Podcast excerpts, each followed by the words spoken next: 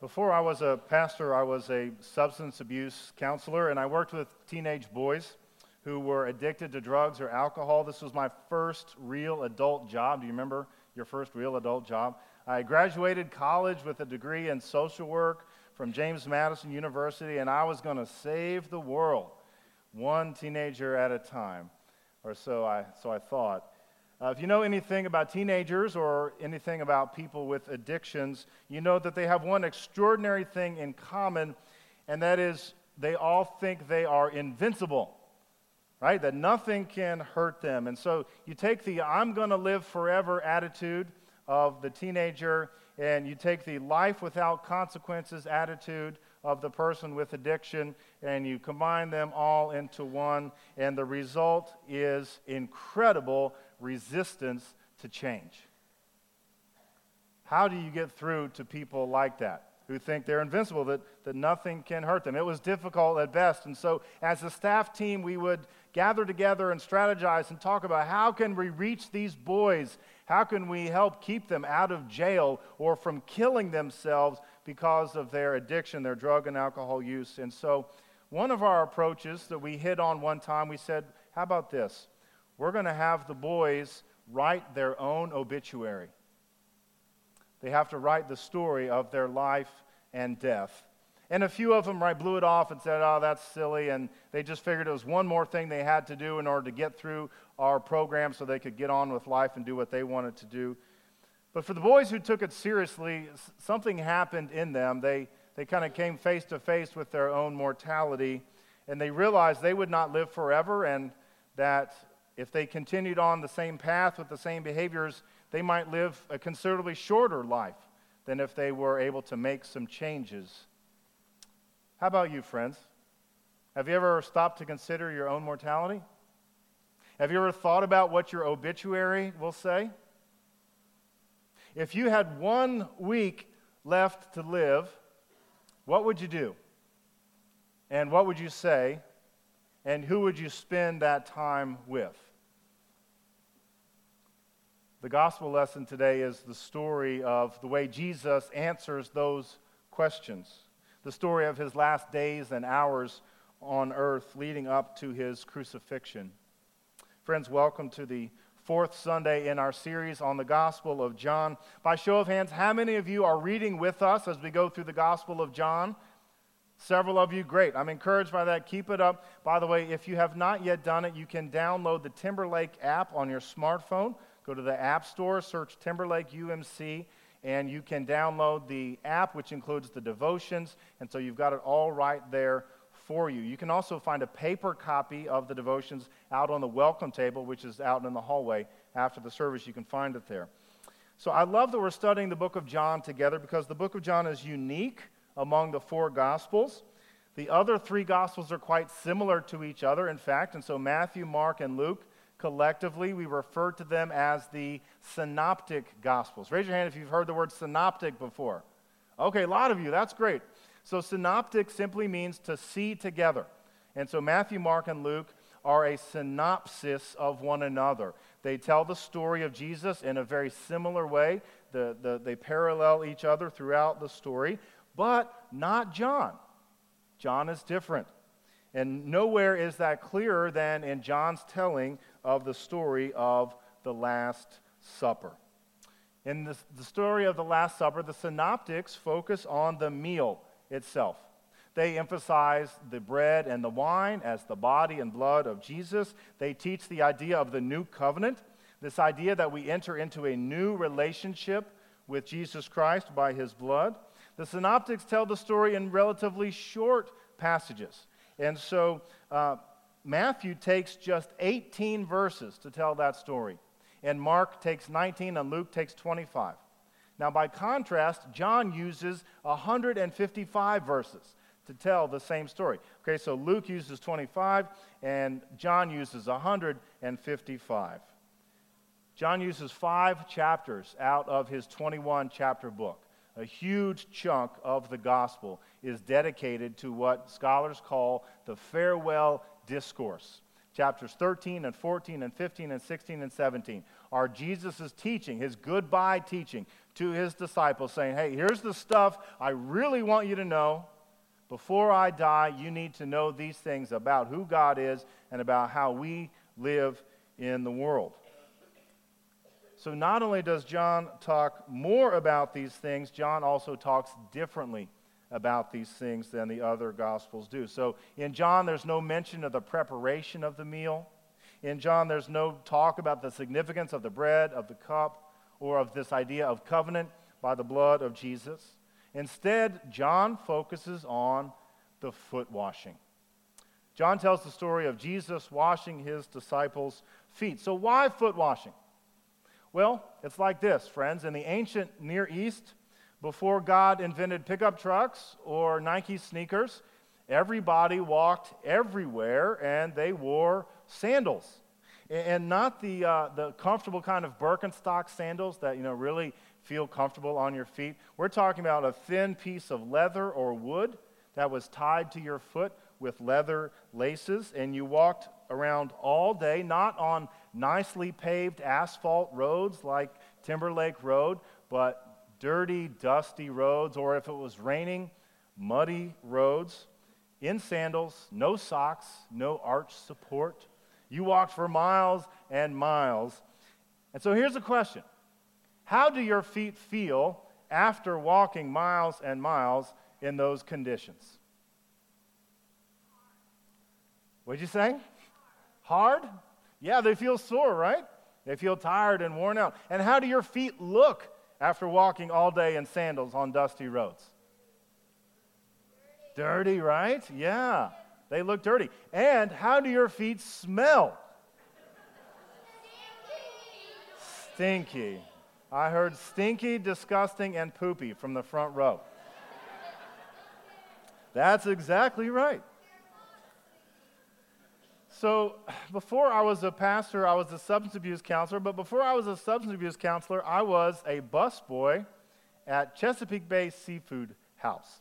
This was when I was a teenager, and this was not my first real job, but I was glad to have it. And so, my job was to clean the tables and get the table set for the next guest. And I helped out in the kitchen and washed the dishes sometime. And at the end of the night, I had the uh, envi- enviable task of uh, mopping the floor and cleaning the bathrooms.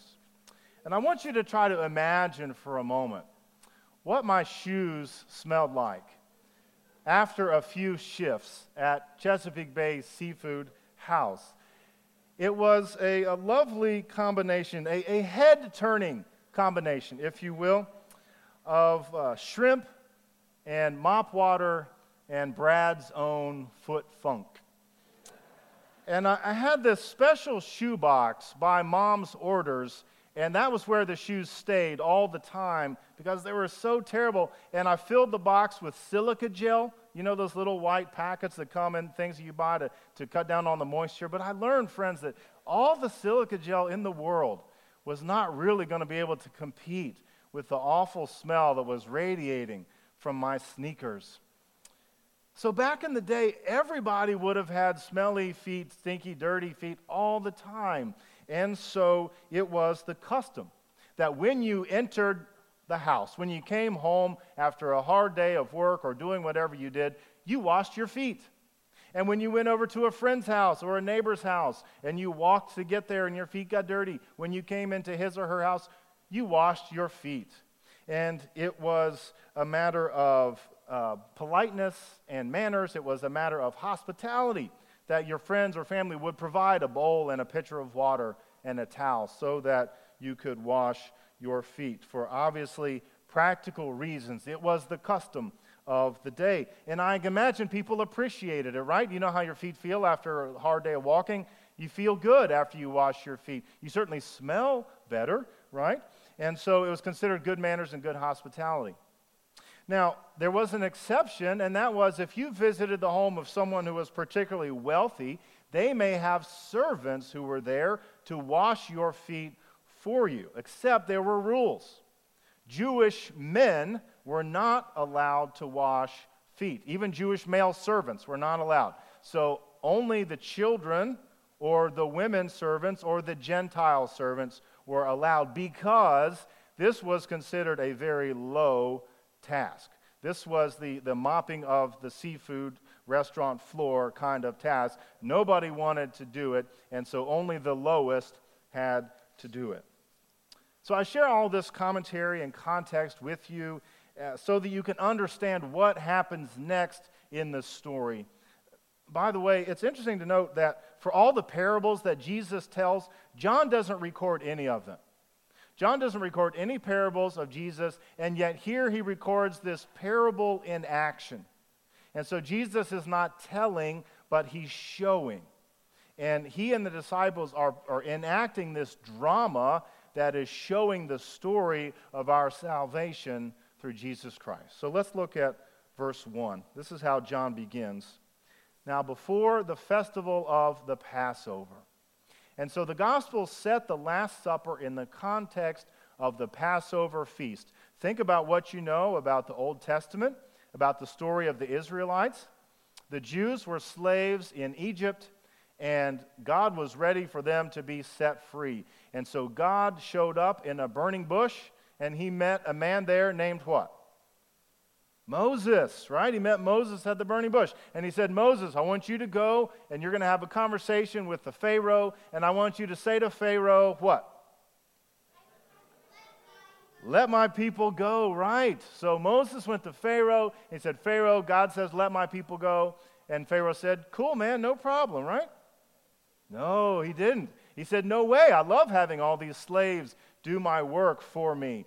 And so God said, All right, he wants to play hardball. We'll play hardball. And so God sent the plagues, 10 of them total. God sent frogs and gnats and a river of blood, and nothing seemed to work. Nothing seemed to work. Pharaoh's heart was hardened and would not respond to Moses' request. And so finally, God sent the 10th plague, which was the Passover. And what happened in the Passover is that the Spirit of God passed over the land of Egypt, and the firstborn of every household was destroyed, except for those houses where the doorpost was marked with what? Do you remember? The blood of the Lamb. I love that you know this story. That is so great. The houses of the Israelites were marked with the blood of the Lamb. And so the Spirit of God released the captives, released the Jews out of slavery in Egypt so that they could go from that place and on their way to the promised land. And now Jesus sits at the table with his followers and he takes this Passover meal, which is really about deliverance from slavery in Egypt, and he changes it into a meal that is the story of our deliverance from slavery, but not to Egypt, our slavery to sin and death. And just like Moses led the Jews on the way to the promised land, Jesus will lead his followers into the promised land of God's eternity in heaven. So, this is the context for the Last Supper. And John continues with the rest of verse 1. Jesus knew that his hour had come to depart from this world and go to the Father. Having loved his own who were in the world, he loved them to the end. For the Synoptic Gospels, the Last Supper is about covenant, it's about the body and blood of Jesus. For John, the Last Supper is about one thing, and that is love. The Last Supper is about the love of Jesus for his disciples. And when we talk about the disciples of Jesus, I think we immediately go to the 12 and we remember, okay, yeah, Jesus had those 12 men. But when we say disciples, friends, we mean all of the followers of Jesus from that time and for all time. And this is the story of how much Jesus loves you. Continue with verse 2. The devil had already put it into the heart of Judas, son of Simon Iscariot, to betray him. The love Jesus offers is done in the face of cowardice and manipulation and betrayal. He knew what Judas was going to do to him. And yet, he still offers this love to everyone in the room, including Judas. You ever think about that? About how much Jesus must have loved even Judas to include him in this love. And we know, friends, based on what Judas did, that the love of Christ cannot be overcome by evil. John's telling of the story makes this much clear. The love of Christ cannot be overcome by evil. Some days it might feel like evil has the upper hand in your life, in my life. Some days it feels like suffering is the rule rather than the exception. And yet we know that nothing can stop Jesus from accomplishing our salvation, not even the devil himself. The story says the devil put it in the heart of Judas to do this, but nothing will keep Jesus from offering himself as salvation for the world. Keep going. Verse 3, look at this. Knowing that the Father had given all things into his hands, Jesus had come from God and was going to God. Friends, remember what you know about salvation history that God created the world and called it good, and yet Adam and Eve disobeyed God and we think of that as the fall of mankind. And ever since then, humanity has been lost in sin. And so, the way that God has decided to reconcile us to God's self is through the grace of Jesus Christ our Lord. He has come from God and he is going to God. He is uniquely qualified as both God and man to reconcile us, sinners, to a holy God. And so, Jesus transcends barriers the barrier between heaven and earth. Jesus' love transcends the barriers that you and I create for one another. You ever notice how many barriers we put up as human beings between each other? Between race or socioeconomic class or age or sexual orientation. And we say, oh, those people are different from me. So they should be over there and I should be over here. And yet Jesus is overcoming all kinds of barriers that we have made. Because in his love for us, Jesus has lowered himself to become one of us. And now he sits at the table with tax collectors and with other known sinners. And that's good news, right? Because it means that you're invited to and I'm invited to. But with the good news comes some hard news. Because Jesus loves the most annoying, and the most difficult and the most hurtful people. He loves all of them. And then he says to us, hey, by the way, you got to love them too. If you're going to be my disciple, you have to love all the people who I love. John continues in verse 4. The story goes that Jesus got up from the table and he took off his outer robe, and then he wrapped a towel around himself, and then he poured water into the basin and he began to wash the disciples' feet and to wipe them with the towel that was tied around him. And as he washes his disciples' feet, we are reminded that the love of Christ makes us clean. The love of Christ makes us clean, friends. It's the only thing that can make us clean, the only thing that can wash our sin and give us new life. And living as we do on this side of history, on, on this side of the crucifixion and resurrection, maybe that makes perfect sense. But for the disciples in that moment, they didn't get it, and especially not Peter. Jesus came to Simon Peter, who said to him, Lord, are you going to wash my feet? And Jesus answered, You do not know what I am doing, but later you will understand. And so, what Peter doesn't get is this is foreshadowing. Remember high school English class? Remember what foreshadowing is? And so, Jesus washing his disciples' feet is pointing them to what's going to happen the next day when he suffers and is crucified, and what's going to happen the day after that on Holy Saturday when Jesus descended into hell and took from Satan the keys of hell and death and set the captives free, and what's going to happen the day after that on Sunday morning when he is raised from the dead. You don't understand what I'm doing, but later, later, he said, you'll get it. And Peter protests.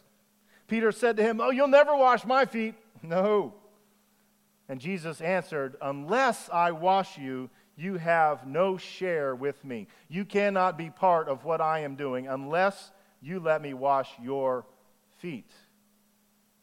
We can relate to Peter, right? He was embarrassed. He, he was uh, ashamed.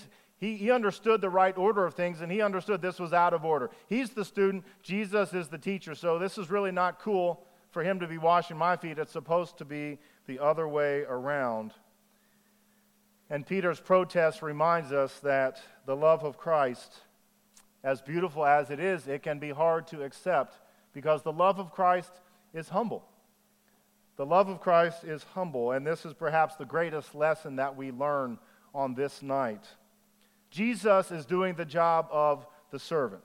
Not just any job, but the lowest job, and not the job of just any servant, but the lowest servant, reserved for the lowest in the pecking order. You know, we've heard this story many times, and I think it's easy for us maybe to miss the nuance and, and the details in the midst of the storytelling. But, but knowing, as we do, the customs of the ancient Near East and, and foot washing, as you get into this story, it begs the question.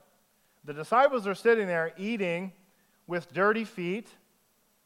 Why didn't they wash their feet when they came in the room? You ever thought about that? You ever notice that when you read the story? That they should have washed their feet. That would have been the custom. They did it every day, and yet they didn't do it on this day. So why not? What's going on?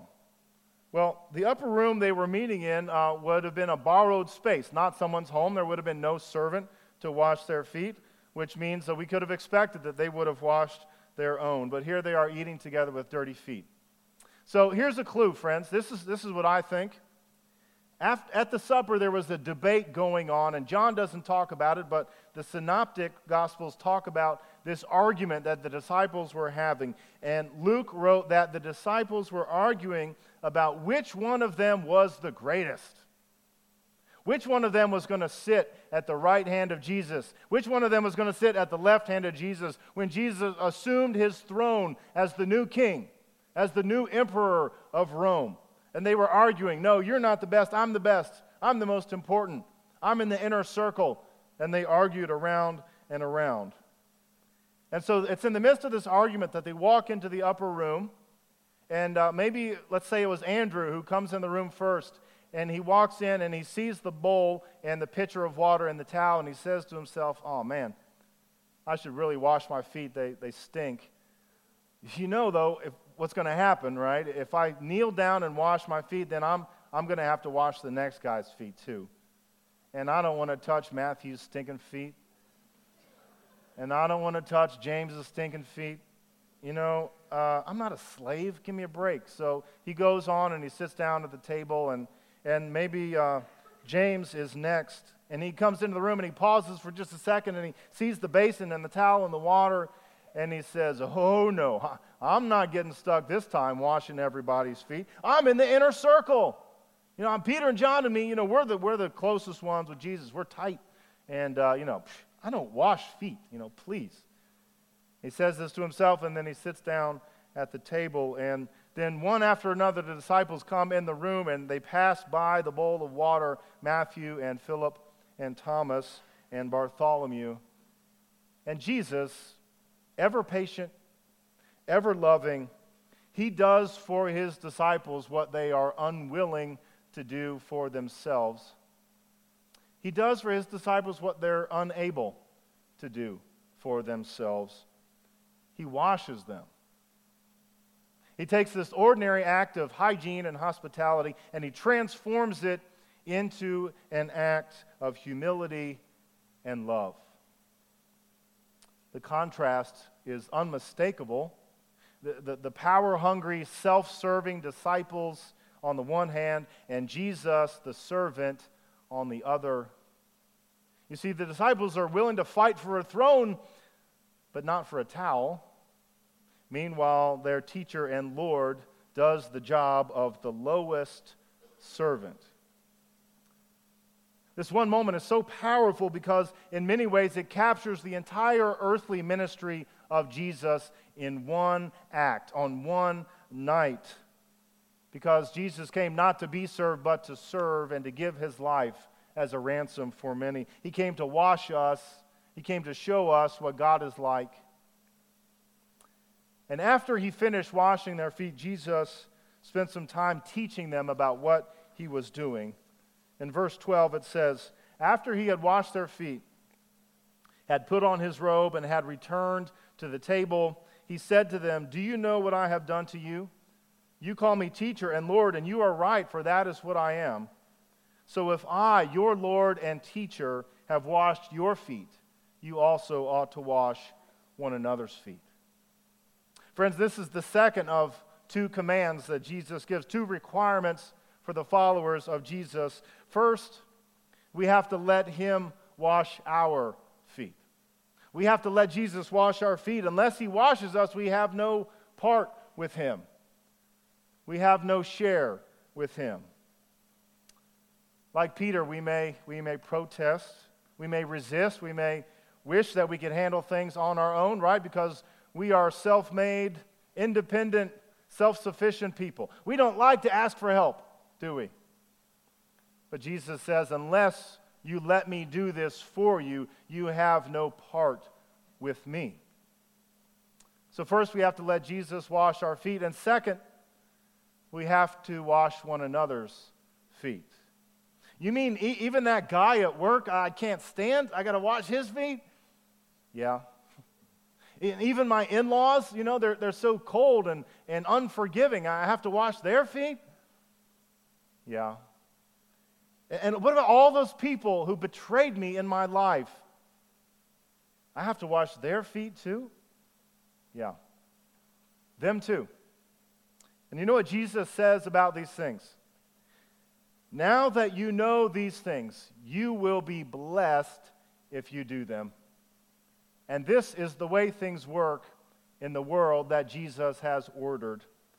Blessing comes when we serve others, and life happens when we are willing to die. Let God's people say, Amen.